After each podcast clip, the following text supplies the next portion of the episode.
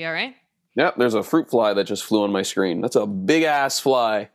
Are you sure it's a fruit fly or just like a regular fly? It's probably just a regular fly. it's just like it just flew right in. Uh, I was scared for a second there. panic! Everybody panic! Ugh! It's flying. Hello, welcome to Kiara Gets Drunk and Talks About Music. Today we are talking about Inside, the songs by Bo Burnham, released in 2021. And my guest is Ethan. I thought we were doing outside. Classic comedy. Classic comedy. Classic mix up. Uh, Ethan, how are you? Oh, I'm doing good. I'm doing just fine. Um, it- it's weird actually being on Zoom because I haven't been on Zoom in a long time, or not not even a long time. It's felt like a long while, but just like seeing you on Zoom, it's kind of throwing me off. But It's, it's, very strange. And we've Yeah. taken a bit of a break from the podcast, even. So, like, I'm even feeling strange, like doing the intro. It's just, you know, it's just the No, way it's going to yeah. be. But you know what? I think that that's a good thing because I think that means we're enjoying our uh, shot girl summer, as the the kids have been saying. We're both double vaccinated.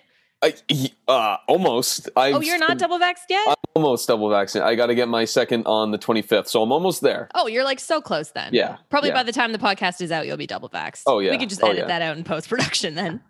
no, I'm so excited uh, to have you here. Obviously, I'd love to be with you in person. Didn't work out with scheduling today, but that's okay. We're flexible. We can good. make this work. Um, and it's an exciting one too, Ethan. This is the first uh, comedy album that we've done on the podcast. Hmm Hey, we just we keep breaking all the rules. We did Shrek first, and then now we're doing uh, Inside. Like, man, we're just we're revolutioni- revolutionizing the game. Oh yeah, Hundo P. And I knew you. I knew you would be down. You and I are both really big fans of um of Bo Burnham, and it's such a great album too. Like I, I would say to the listeners, even before you listen to to this episode, you can st- you can stop the podcast, as Carrie Mm-hmm. would say, and uh, and go go listen to the album. Go watch the special on Netflix. Yeah, watch the like, special. Holy cannoli! That that's a that's a tough. It's a tough watch, but it's a really good watch. Like the songs are, are great, but I think watching it with like in combination with the visuals and with the um, like stuff that Bo Burnham does, out of this world. So yeah, make sure please watch the special. It's amazing. Well, and we know that everybody's spending like 80% of their spare time on Netflix anyway. So I'm like, if Yep. you're already going to be binging something, just may as well throw it into your queue, throw it into the mix, add it to your list, do with it what you will. But uh, yeah, it's a, it's a nice little palate cleanser from the rest of the content that's, uh, that's Mm. coming out right now. Army of the Dead is the greatest film of all Oh time. my God. Don't even get me started on fucking just- I had- Army of the Dead. That whole movie, I was just like, why is Jose, um, Dave Batista's head so small and his That was body? First thing I thought too, like dude has a pea head. He's built like a fridge, except like everywhere except for his head. And I love how like the whole thing, like Tig Notaro, the the comedian, she plays like the pilot or whatever. How she's like she was added last minute, so in every scene, like she's like poorly edited in, and it's like hazy in the background to try and mask the green screen, or I don't know exactly how they did it, but like it's so poorly done. They could have just reshot her scenes. Like, why didn't they just reshoot her scenes? Poor girl had to just act by herself. They were just lazy, man. Zack Snyder was just like, "Fuck it, we'll make no, it." but Zack Snyder is pretty like artistic. You'd think that he would uh that would bother him. He's, he's kind of weird. Well, that's not nice. We don't know him. No, personally. hey, weird isn't a bad thing. It's Fair. just Let's normalize weird. yeah. Let's normalize. Let's normalize weird on the podcast today. normalize being weird and quirky. Yeah, we got to be quirky. All right, I'm going to give you a little bit of background, Ethan, on uh, on Bo Burnham and who he is, and uh, then we'll get into the songs. What do you think? Hell yes, let's do it. Bo Burnham, also known as Robert Pickering Burnham, is an actor slash comedian hailing from Hamilton, Massachusetts, who started writing and performing on YouTube in 2006 when he was only 16. After finishing high school, he chose to defer his enrollment to the famous Tisch School of the Arts in New York to pursue performing on his own terms. There, you know, I actually just found out through this special that his name was his actual name was Robert. I didn't know that. Me too. I had no idea. I thought his actual name was Bo. I guess it's just like a nickname. Like, I guess, do people call Roberts Bo? Is that like a thing? I don't know. I've I, like Rob, like Bob, I guess, but maybe he just took out the B because he didn't want to be Bo. Bob. Says, no one "I'm- wants to be Bob. Tell that to our uncle Bob. I heard, uh, I remember him saying in the, I think it's like one of the opening songs, he says, Robert's been a little depressed. And I was like, who's Robert? I know, yeah. And then I realized, uh, oh, he, he is Robert. Hmm. Robert is he. Third person. Yeah. there you yeah. go. Smart. See what you did there. Uh, so Bo Burnham's YouTube clips have gained nearly 400 million views. Bo was never afraid to approach a multitude of topics, including race, gender, and inequality, through his signature satirical comedy style. And in 2008, he became the youngest person to perform for Comedy Central special "The World Stands Up." His first Hmm. Solo special was called "Words, Words, Words," and it was recorded at the legendary House of Blues in Boston in 2010. But he reached new heights with his Netflix special "What," which came out in 2013, and the subsequent special "Make Happy" in 2016, which you and I probably know all the words to every oh. single Oh. like that entire set. We'd probably know them both. I'd say. I- I, think you're right in saying that. I have to rewatch those. Those are quality content. I feel like I can never like I'll just throw those on. Like they're about an hour. Each of those specials they're probably an hour a piece, but like I'll just throw those on and even though they're they can be kind of heavy, like I, I never regret watching them again. It's a perfect mix of like comedy and uh I was gonna say despair. I guess it is kind of comedy. and- it is like it's called. Yeah, I mean, tragedy and comedy are a great mix, and so it's like, and uh, he's so unique with the way he does it, right? Because it's not like it's not like regular stand up. He'll say like he'll do stand up for like little increments, but it's really like a one man performance, like a sh- a full on show, and it's a mu- like a musical, a one man musical. Yeah, and it's incredible. And like seriously, if, if the listeners haven't watched his Netflix stuff yet, like just go watch it. Just please go watch it. Yes. So after his special came out in 2016, the Make Happy special, he took some time away from stand up to pursue other venues as well as work on his own mental health. He wrote and directed the indie flick 8th Grade and starred in the black comedy Promising Young Woman, which I haven't seen, but I think you've seen it. I have seen it. Yes, I thought he was very good in that. Actually, Yeah. Did you Yeah. like the movie? I, I may have to. I have to rewatch it. I, I don't like to like because my first impression on a movie is sometimes different after I've watched it the second time. I wasn't too crazy about it. Um, it was like definitely a very interesting watch, and I did like Bo Burnham's character. But if I had to pick between the two, like Eighth Grade and Promising Young Woman, I'd probably pick Eighth Grade. I thought that movie was like Phenomenal. I thought it was very well done. The thing is, is that it didn't really remind me of when I was in eighth grade because I feel like eighth grade now was so much different So different. eighth grade. But like I could still kind of like empathize with the kids in that movie because I'm like, man, oh man, like just how like anxiety fuel like is that a word? Anxiety fueling that must be to like yeah, I'd say so. be in that kind of an environment at that age. Like it's it's kind of crazy what it's become. he did a really good job i think of making it even like like you said even though eighth grade looks different to you know these like zoomers coming out or maybe not they're not even zoomers they're younger than zoomers. You're technically a zoomer i guess. I'm a zoomer. you're a zoomer. But uh, even though like the experience looked different to everybody else there were themes that everyone could relate to within it which was which was really smart.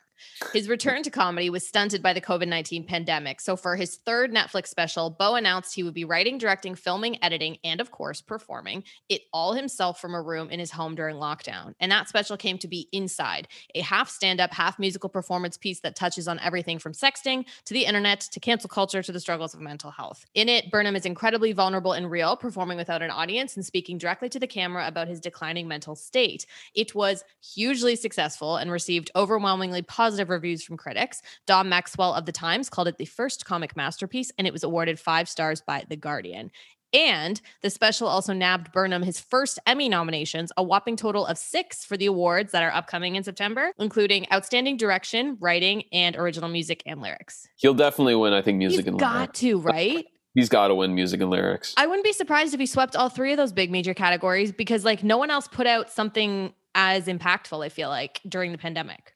Yeah, and just something so um like I I feel like it's garnered such like a powerful following that I don't really think anything else this year has been able to do. Like I don't think there's anything else. Like I was looking on Spotify because I was listening to the album again today, and like I was just looking at how many like plays each of his songs have had, Yeah. and I'm like, man, like yeah, people love this this this special, and rightfully so. And it's a totally different way to digest comedy, right? Because Oh yeah, like I've never really been a comedy album person to be honest with you because like I didn't I never really liked hearing the audience laugh and like you hear sometimes more of like the audience noise than you do the actual comedian. It's just not the same unless you're like sitting there live like experiencing it. Yeah. But with Bo's stuff like I don't I don't mind especially with this one because there's no audience so it's all sounds so like heavily produced and just like legitimate songs that are just happen to be really funny but also hit home in a lot of different ways too. hmm It's amazing. It it definitely is. Yeah, I I, I actually I forgot that he he got nominated for Emmys. I read that this morning, um, but I was like, yeah, totally deserved, and Totally I I, well deserved. I hope he wins a lot because what for what he went through trying to make this, I'm like, damn man, like he he was in that room, or like it seems like he was working on he was at least working on this project for a year at least, Yeah. and for most of it, he was probably in that room, eating, sleeping, just kind of living there for most of the time anyway. And so I can just like imagine, and like you can see the strain that it has on him. So, yeah, Absolutely. And and we're definitely going to get into it and talk about Yes. it, Ethan. But before we get into the actual record, we got to tell the people about what we're drinking today, which very fittingly is uh, it's called a quarantini. ha ha ha ha. And here's the good thing about a quarantini is it's a it can be a really choose your own adventure type drink. You can make it as strong or as weak as your heart's desire, and you can use even different ingredients. Both Ian, Ethan, and myself took some uh, some creative liberties with our drinks today. But um, if you do want to make one, I would just recommend that your base alcohol is like one and a half ounces of whatever you want. So in my case, I chose gin. Ethan went with vodka today, and then throw in some juices. I myself have a splash of grenadine. I've got some orange juice. Ethan, I see you have orange juice as well. But whether that's cranberry juice, apple juice, throw it in, couple shots here or there. Top it with some champagne or some soda, something fizzy, and garnish it however you want. And you, it's just it's just a good drink to drink in lockdown. It's true. It's it's wonderful. I've had a few sips now, and uh, I can't put it down. Can't put it down. Feeling the buzz. The podcast is working. Well, cheers, Ethan. Thank you for deciding to come back on the podcast today. I am happy to have you here. well, thank you for bringing me back as per usual. Okay, so before we get into the actual songs, before we get into the specifics, um, Ethan, can you tell our listeners a little bit about how you first started listening to Bo Burnham? How did you find him? And then uh, your overall feelings on the Inside album. hmm Yeah, so like the I think the way I got introduced to Bo Burnham first was actually over Vine back when that was still a Mm. thing. That was to this day. I'm still sad that that app is gone. So many memories. Like, because in 2013, when it was like just beginning to kind of take its ascent, um, that was when I, I first kind of started watching these Bo Burnham vines, and I thought they were just they were, he was always so smart. Like for six seconds, he was always able to make such a funny and like really unique kind of like story, even in like such a short amount of time. Yeah. And then through that, I it led me to I think I think you probably watched the special first. Actually, you watched what? And then you told me that I would probably probably like it because I like his vine, so I'd probably like his special. And I was like, eh, all right, I'll check it out. And then, of course, fell in love with it. Uh, then Make Happy came out, and I watched that too. I think Loved we watched that. that. together when I was still I was still living at home at the time. So I think you and I watched Make Happy together. I think we watched both of them together because I'm pretty sure we, we would have watched uh, what as well. We we probably did, but I I watched what with my eh, when I was in Kingston. I discovered it when I was in university, so Oh, yeah. I watched it with my roommates the first time. But then I'm probably yeah, I probably came home over Christmas break and I was like, Ethan, you got to check this shit out. So good. Check it out. Actually, it out. I think before I even watched the special, I think I watched um, repeat stuff like the music video first. Yes. And so I saw that and I was like, wow, this guy is crazy because like the imagery in that music video is just like wild. Yeah. Um, but yeah, so like I saw those specials and then I was super disappointed when I found out that he was kind of like taking a break from comedy. yeah. So I was like, man, this guy is like a genius. Like he's made two amazing specials and that's all we're gonna get. And like obviously I watched eighth grade when it came out and Promising Young, Young Woman. And so then Inside was dropped and I was like so excited and it, it delivered. Like I, I don't I wasn't too sure what my expectations were going into it. Like I knew it was gonna be all in one well actually no, I didn't know it was gonna be all in one room. Like I knew it was gonna be all him, like writing, directing, filming. Yeah. Um, I just like I was not expecting the whole aspect of it taking place in one room, and I thought that was just so interesting. I was actually talking to my friends about this, like just seeing him progress throughout the years with like in terms of singing and songwriting. The levels he's reached for this special are like incredible because some of the songs he's written, I'm like, man, like I could listen to these just like all the time.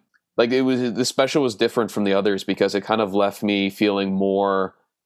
I don't want to say sad, but it was almost like it well it actually inspired me a lot because i was like obviously being stuck in the house for the like almost the whole of like the pandemic i've always felt like oh there's nothing really creative you can do like you can't really make anything when you're stuck here right. um, but then watching him do that and like make this incredible thing that is just like it's just so like emotional and so vulnerable and I'm like, yeah, no, you know what? You can. Like as long as you you put your heart and soul into it, like you can just do anything no matter where you are, no matter what like budget you have, like you can totally do it. Yeah. So I left like as much as it was very draining and it was very like heavy, I did leave feeling very inspired and motivated to kind of like do more as an artist. Yeah, 100%. Like he like you see throughout he kind of kept in cuz he edited it all together himself. So he's really smart because he like filmed himself like, you know, setting up the gags and setting up the this like everything, the lighting, the the background. Like he he was really smart because then I think he was able to like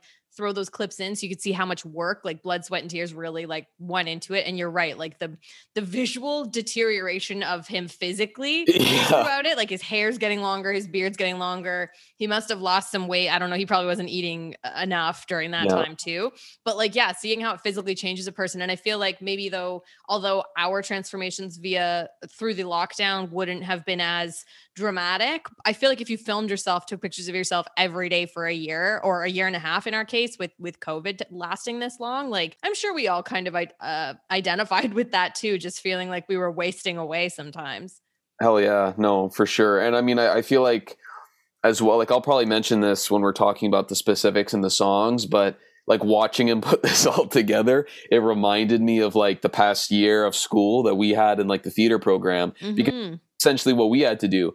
So like I could e- like I was easily able to like put myself in his shoes. I mean like what he did was way harder, but I was like I was able to understand his frustration and the stress he probably had to endure because like having to like act with nobody else in the room or like having to just like perform with nobody else in the room, it's just like it's not the same and it's very like demoralizing so like watching that special i just kept thinking of like my classmates and everything and like what they did as well because there was definitely a lot of similarities there no it's it, it, it is really really interesting to watch it and and you're so right like it's it was it was tough like it was tough to watch for sure yeah. and i mean i guess you know going back to what you were saying like I had really high expectations for this special because I had been a fan of his probably since 2013, like probably since what came out. I'm so glad you brought up the vines too, because yeah. like, like, the amount of times I come, Ethan and I are brother and sister, so I see Ethan quite often. But every time I come home and we chat, like I'm pretty sure there's at least two or three Bo Burnham vines that are just like quoted, or just vines in general. Like we were big fans of the medium when it was uh when it was on in its heyday. But like he's so you're right, he's so funny and smart in a way that like no one else was creating content in the same way oh. during that time. So then when I watched his specials and like you kind of you know, like you came to expect a big performance, a very like highly stylized, like highly planned out show because like when it's just you on stage and he's putting on multiple performances of multiple songs. Like he had to have everything down to a T. Like mm-hmm. he had to be perfect every single night and I feel like he probably was. So same as you when when I heard he was creating a new special, I was like like it's interesting he's going to do it all from home. Like what's mm-hmm. that going to look like? Is it he's not going to have the big stage and the lights and I feel like because his songs like his songwriting is so good. Again, he's like half comedian, half musician. So I'm like, that's what I really loved about his specials is watching him perform to an audience and people cheer at certain moments and like giving him the energy back and things like that. So I was like, I don't know how this is going to go. And then the trailer that Netflix released was like 30 seconds and it wasn't even it didn't even show you anything. It was just his face and he had like a beard and stuff and I'm like, well, that's cool, but like what's he going to do? Like what is this going to be about?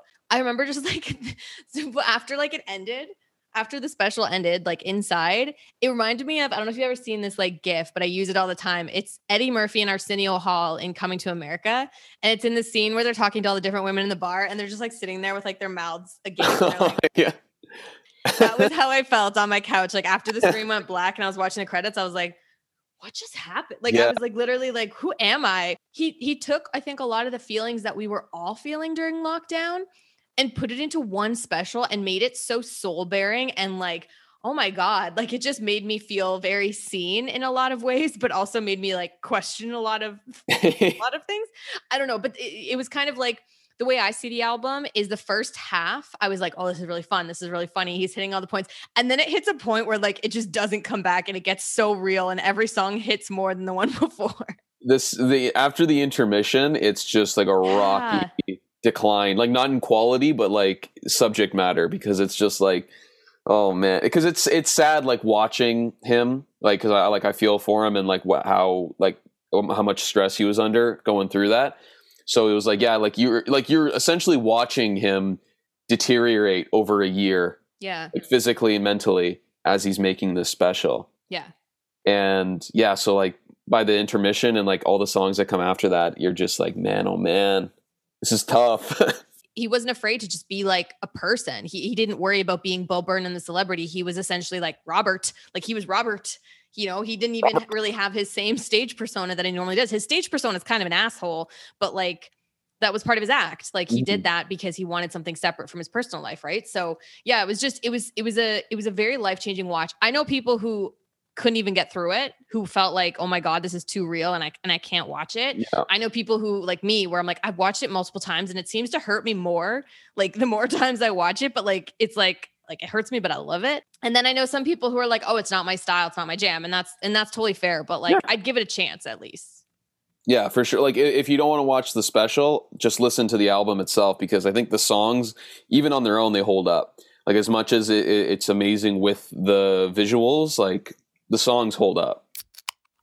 Okay, Ethan, so there's a lot of songs to cover today. We won't be able to get through them all, but uh, I'm going to ask you to start the conversation first. Where's uh what's the first track you want to start uh, talking about?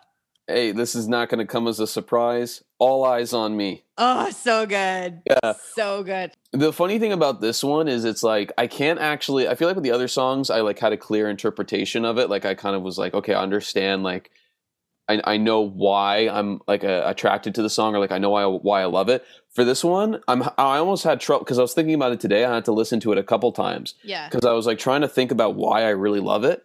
But basically, like the song, it comes like right after we see him reach his all time low. Yeah. Not, not like At- not Yeah. Atlanta. not Atlanta.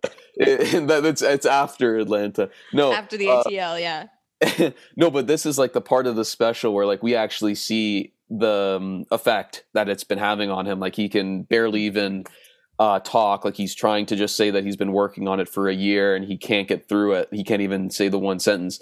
Um, and so I feel like when this song comes on, we can just kind of imagine how like lonely he must be feeling at this point. He's been in the same room for so long.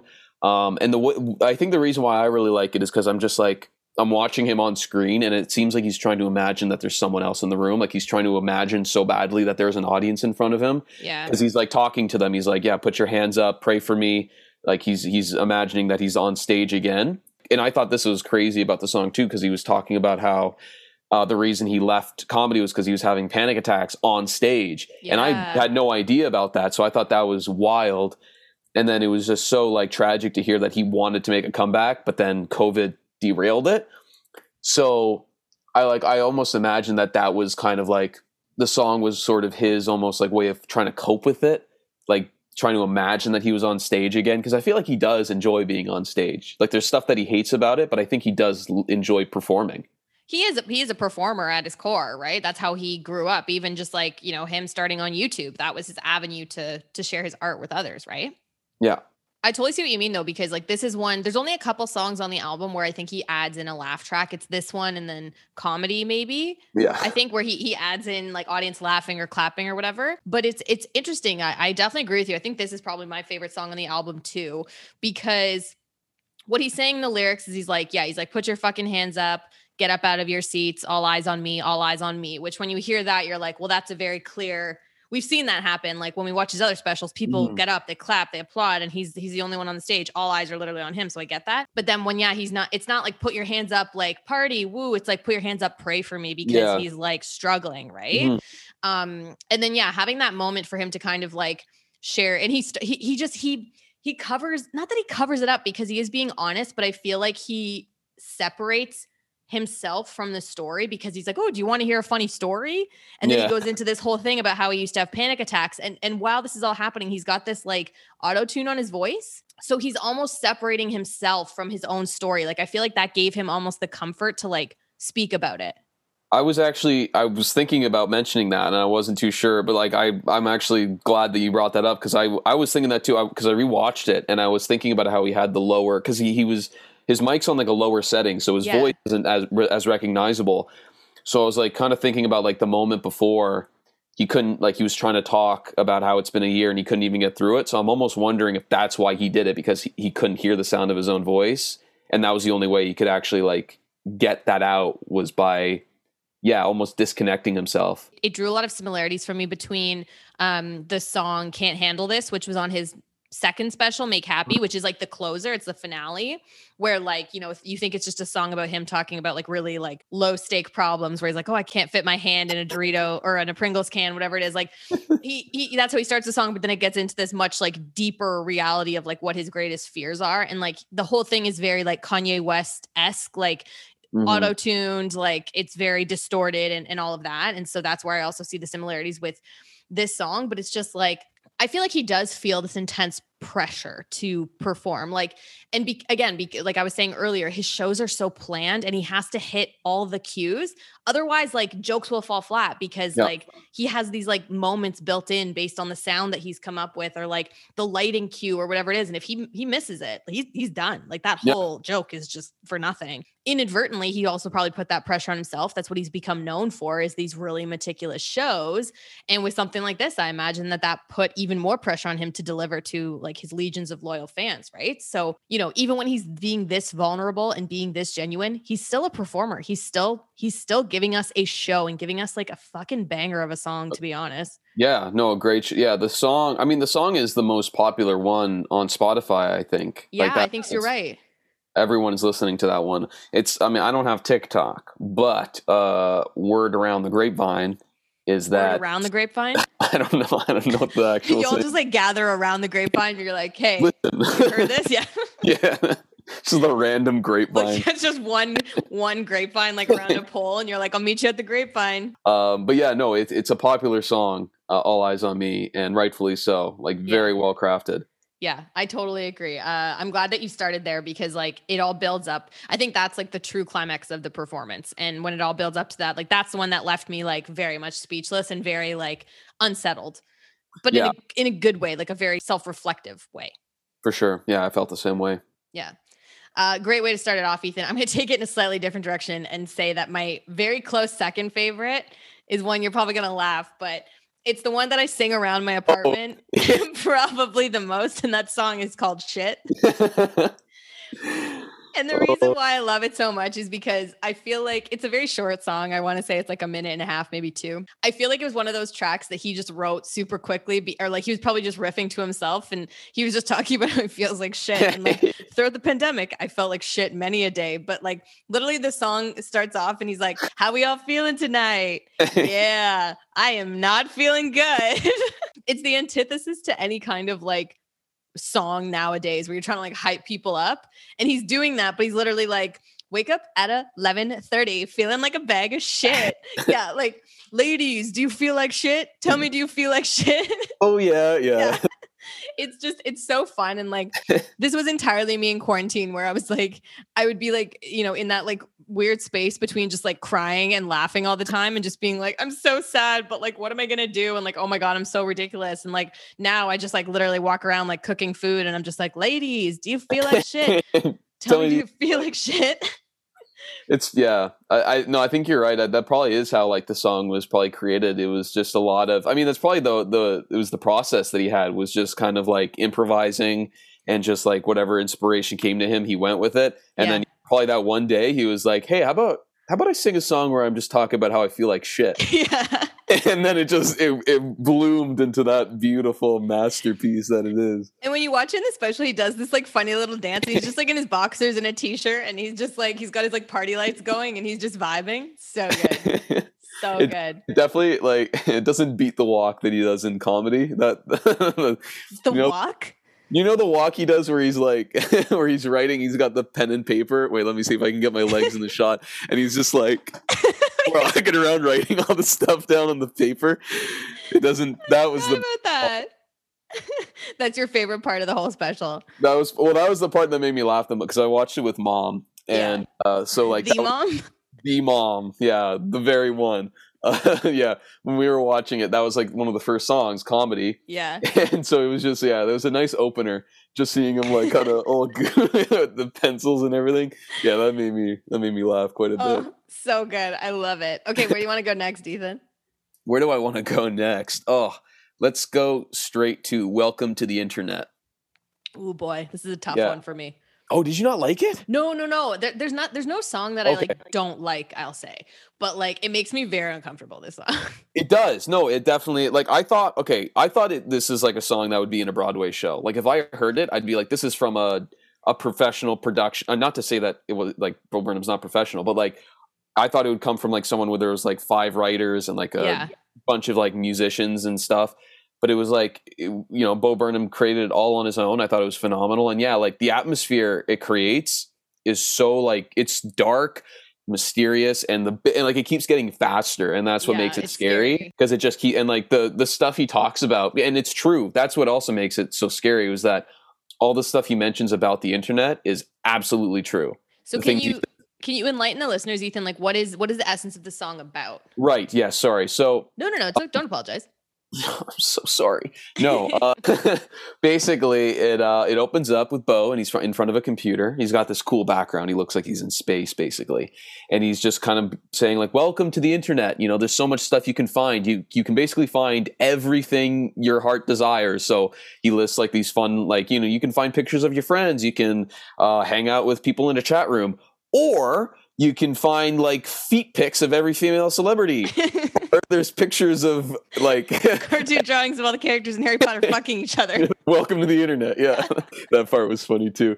Yeah it, he's basically just outlining like the internet is this lawless place which it, it is. Like you can uh, depending on where you go like this isn't even counting the dark net like just the regular internet is scary enough the stuff you can find like the, the thing i find so scary about it i'm not like obviously yes there's some like messed up websites and it's just kind of whack but i feel like the thing i find most scary about it and that what he talks about is like it's become a core part of our identities or like a lot of people's identities Absolutely. it's like we're using the internet on a daily basis and we can't stop and it was like how he was because there's that whole part in this in the story he uh, or in the song where he was like talking about like a kid finds this ipad and like it, the ipad did exactly what we designed it to do which was just to get us addicted like to reel it you in and just keep you there.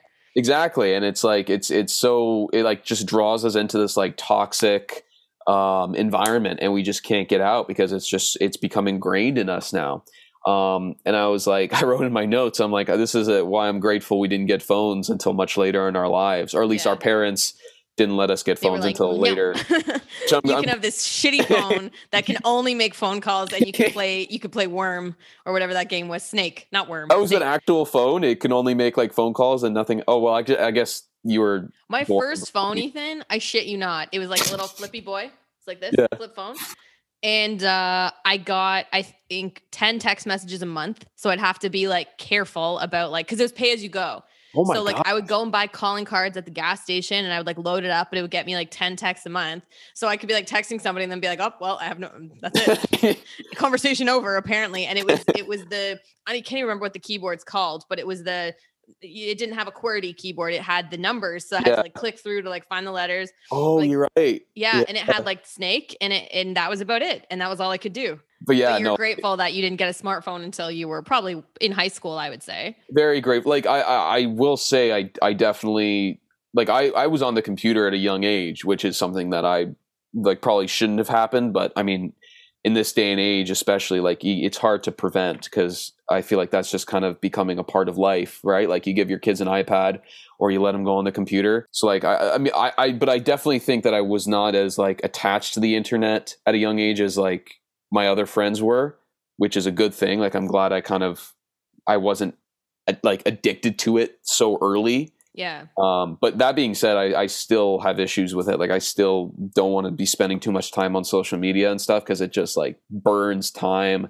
and it burns your morale, man. Like spending all your time on social media, it's not good. Hundred percent. Well, and yeah, it's interesting because he he's very clear. Like I find the the bridges of his songs are all kind of like what really like drive the point home. So Mm. yeah, in the bridge after like the song has sped up, sped up, it's got this like circusy kind of creepy vibe to it, whatever. And then the song slows down and he talks about, you know, the time before he says before the towers fell, like circa 99, like when we Yeah. the internet kind of first burst onto the scene. So you weren't even born yet, Ethan. You you were born in the year 2000. So like there was a time when like I remember the internet was still this like very fugazi type Fugazi. Yeah, it was a Hazy, it's a woozy because like we didn't really have it. Like we didn't have a connection in our house until a little bit later, and you'd you'd be dial up, so you'd have to like sign on, and you'd hear like yeah. whatever, and no one could use the phone because like you would tie up the phone lines. But um, he talks about how there was a time when you know it was just like it was like catalogs, and I think he said travel blogs and whatever, and and how how quickly it became this like integral part of everybody's lives. People, we do everything on the internet. Like I, I, I had like a very long drive ahead of me today where I, I was coming back from up north and like, dude, I don't know what I would have done if I didn't have Waze. Like, I don't know how to read a map. I don't Yeah. like, I don't know where I'm going. Like, I don't know any of the, the highways. Like, I just fall, like, my phone is like, yep, turn left here. And I'm like, you got it. yeah. It's like that episode of The Office where like Michael gets upset because they're losing clients to like the the bigger Oh, yeah. chains who have like more resources, and he's like driving around giving them gift baskets, and he's following the um the GPS, and they're like he's like turn right, and and he's like okay I'm gonna turn right, and then Dwight's like no no no it means bear right, there's a lake here, you can't go here, and Michael's like I'm turning right, and he goes drives into the lake, Straight into the like lake. we've become so reliant on it and we trust it implicitly and and and, and I Yeah. hate that but like I'm really guilty of it for going to the internet for all my answers like anytime I get like a weird like pain in my stomach I'm like googling and I'm just like what does this mean and I'm like going to WebMD trying to figure out like my symptoms and like oh my god do I have cancer like it's just you go down this rabbit hole and then that's the whole the whole internet and the word he uses to describe like unfortunately it's your generation who you didn't grow up with a time without internet like you Yeah. you have always had it and he says like insatiable you like you you insatiable you because like you guys like your generation the zoomers they're like you're you're the ones coming up with all the new shit like all the new tiktok dances and like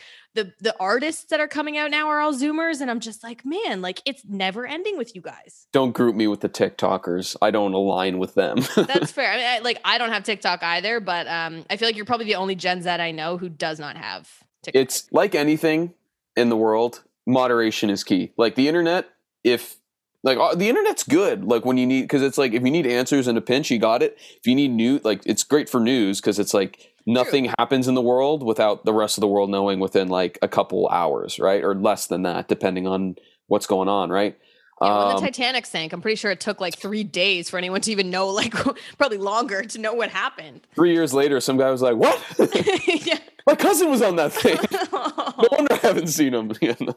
Too soon. Too soon. Yeah, I was Too gonna soon. say. Um, on the note of like social media and the internet, I, I would love to talk about White Woman's Instagram. Oh yes. So this song comes in in the in the top half of the album where it's still a little bit light and breezy. His hair is not quite as long as it gets. His beard's not quite as long, and I feel like he maybe still had some, you know, had some happy moments. And it's a very very funny song because it's essentially he, throughout the song he's just kind of listing like these really idyllic photos. So he says like an avocado, like a simple glass of wine, you know, um, uh, a Ruth Bader Ginsburg bobblehead, and a quote from Lord of the Rings wrongfully attributed to Martin Luther King. yeah, like he's like listing all these things, and then he's like, "Is this heaven or just a white woman's Instagram?" Is the is the main chorus, um, and I just like when when he started performing it because in the video or in the special story, he's like wearing this like plaid shirt and it's like kind of falling off one shoulder. It's so crazy how he got the Instagram poses right, like the white woman Instagram poses, where I'm like, oh, I've done that. Like, there's one where he's pointing up at balloons that say 27, like the birthday balloons. And I'm like, I literally have that picture. Like, that's literally like my picture. I had those balloons at my birthday. Like, I'm doing, I'm so so guilty of it.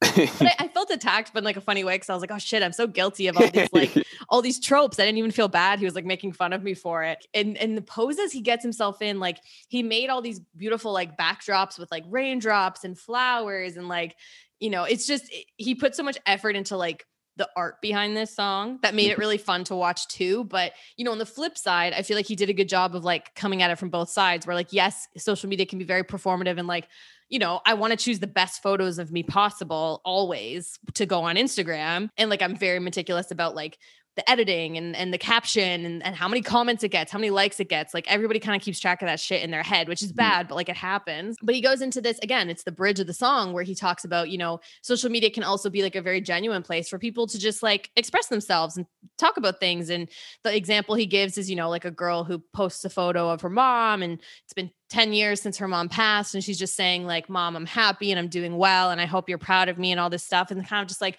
hearing that you do see those kinds of posts on social media too and you're like well we shouldn't judge people for we shouldn't judge people for what they want to post, how much they want to post, and why. Because it's like it's your media, so like do with it what you will, right? Do it for the mm-hmm. gram. Do it for the gram. Do yeah, yeah, gram. yeah.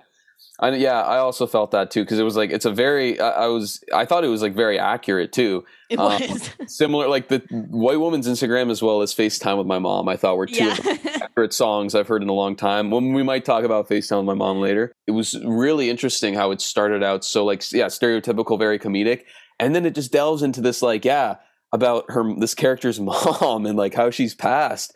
And then, so like one instant, like I'm laughing, and then the next, I'm like, "Oh my gosh, I'm sad now. What the hell?" And then I'm laughing again because then he breaks out of it. He's like goat cheese salad. yeah. Actually, I can't remember though because I'm trying to think back to it. Did he do this thing where it was like the majority of the song was kind of like vertical? it as was if in a square. phone? so it was so the FaceTime with my mom is done like a phone, but then Instagram is done as a square, which was very smart. Oh, Yeah, okay. But then doesn't does the square? I think the square expands. it does.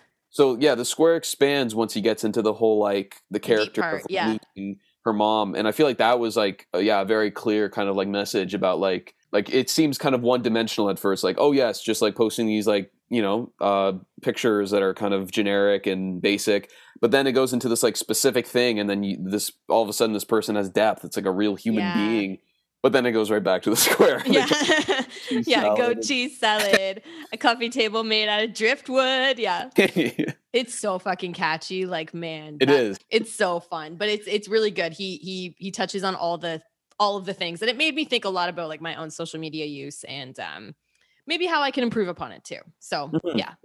fair enough Um, where you want to go next, Ethan? uh let's go with the last song in the track which is goodbye Ooh, okay.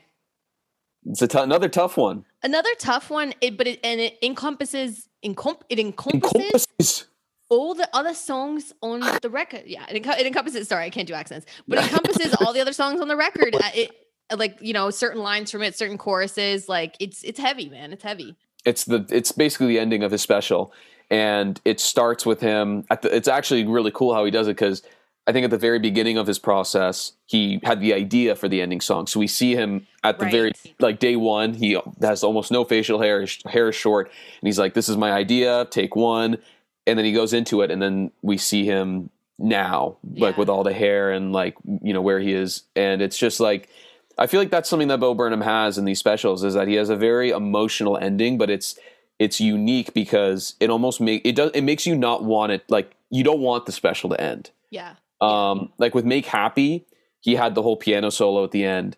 And Yes, I forgot about that. Which Yeah. is in the room. It's in the same room that this special took place in. Yeah. Yeah, and like the lyrics I think are very like similar or not like the the what's being said but like the kind of intent because in Make Happy he says things like um like are you happy because you're on your own from here now? And then in this one Oh. he's talking about like uh what's the what's the thing he says? It's it, I, I can't remember like a specific lyric, but it's basically the sort of the same thing where he's basically kind of just telling us like it's over. You're gonna have to like kind of start living again now that the special is over. So it makes you almost like you're sad that it's ending because you're like, man, Yeah. like now life is starting again. Shit, you know? Because he, he essentially did distract you from the realities of what was Yeah. going on around us for the last year and a half by putting out this special that even though it was COVID related, like it, he never actually names, he never talks about COVID, he never talks Mm-mm. about quarantine or lockdown. Like he, I think he might say like you know he's stuck like stuck in a room or stuck inside my house, but he never actually name drops the pandemic. You Mhm. know, but you yet you know exactly what he's talking about. And you're right when the, when it came to be the end, and you're seeing all the clips of him, and you're like, oh, this is this is it's over and like now what do i do like I know, yeah. Side note, I love the way he, I think I guess this is a Massachusetts thing. The way he says room, he's like room. I'm in a room. stuck in a room Have I you noticed? he says room room. room, It's it's interesting the way they say it. Like he said that at the beginning, he was like, I'm gonna be in this room. This and I'm room. like, oh. oh he doesn't have the the boston smart he doesn't have smart pack Nah, he doesn't have smart pack. he doesn't have smart pack where'd you pack it at the harbor the garden That'd it be a whole different experience. packed it and then double repacked it repacked it but like a part of me wonders like watching that i almost i wonder if he's saying goodbye to comedy again because like Hmm.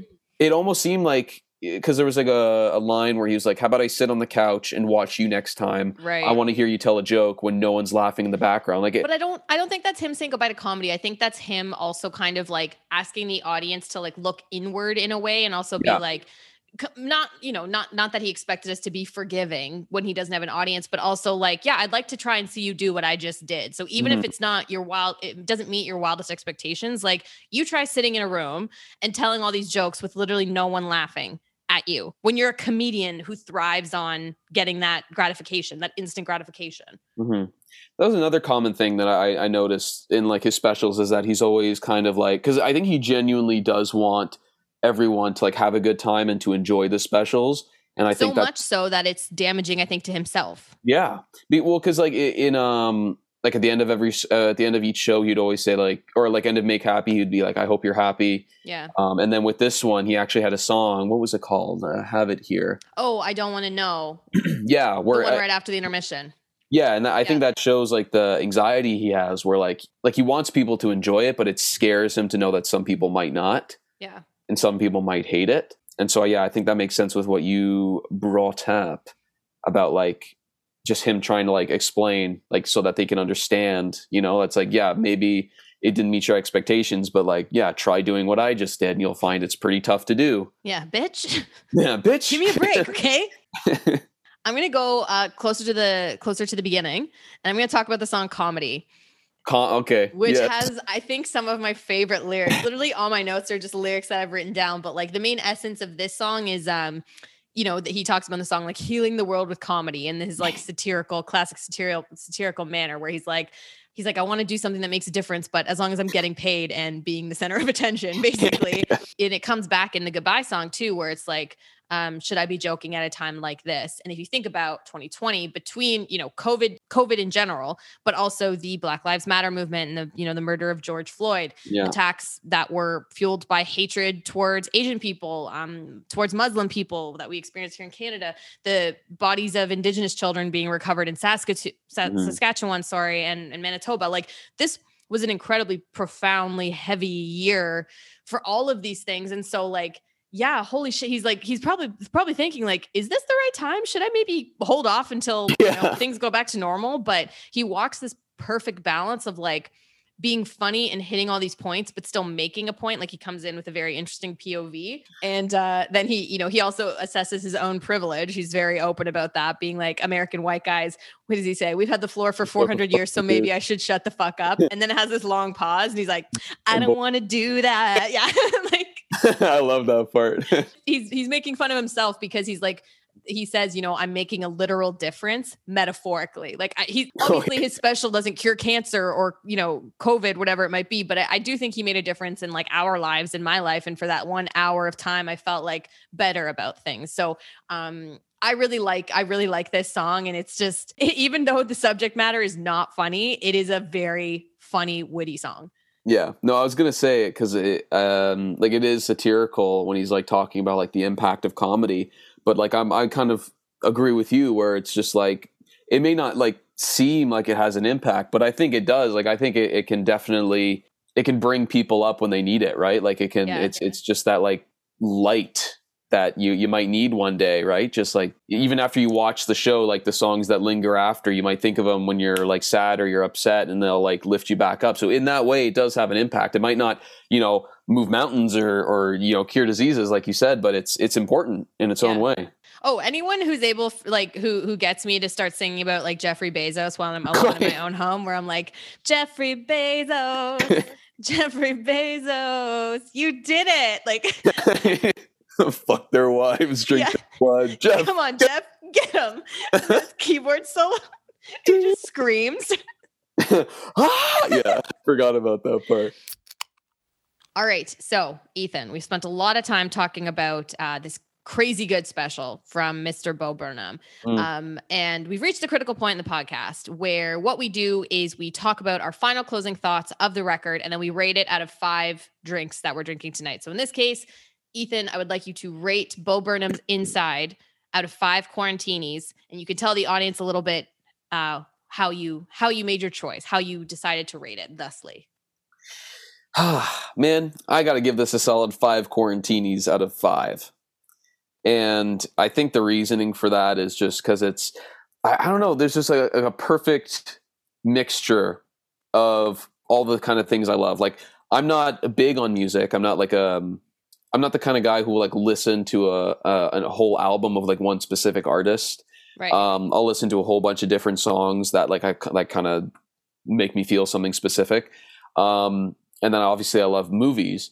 So I feel like this was a perfect mix of the two Blend, because it was like, yeah, it was just the imagery he's able to get in this was amazing on his own as well. Like obviously he had assistance from Netflix probably. I think they sent him camera and lights, but even still, Yeah. being able to just like put that all together over the like over a year like he dedicated a year of his life to it um and yeah just like the visuals combined with the amazing lyrics and just how relevant it is he, t- he like he touches on a whole bunch of relevant topics and i think that's what makes it so powerful and it, it's like why it speaks to so many people it's because you know what he's feeling and the stuff he's thinking about is basically it's like so similar to what everyone else is thinking and feeling about so yeah overall very powerful and i loved it Yeah, I have to say, I'm I I knew I was gonna give this a five. Like when I was making my Yeah. notes, I was like, I can't I can't go any less than that because it truly was a feat, not only from a comedic standpoint, from a musical standpoint, from a production standpoint, from an editing standpoint. Like it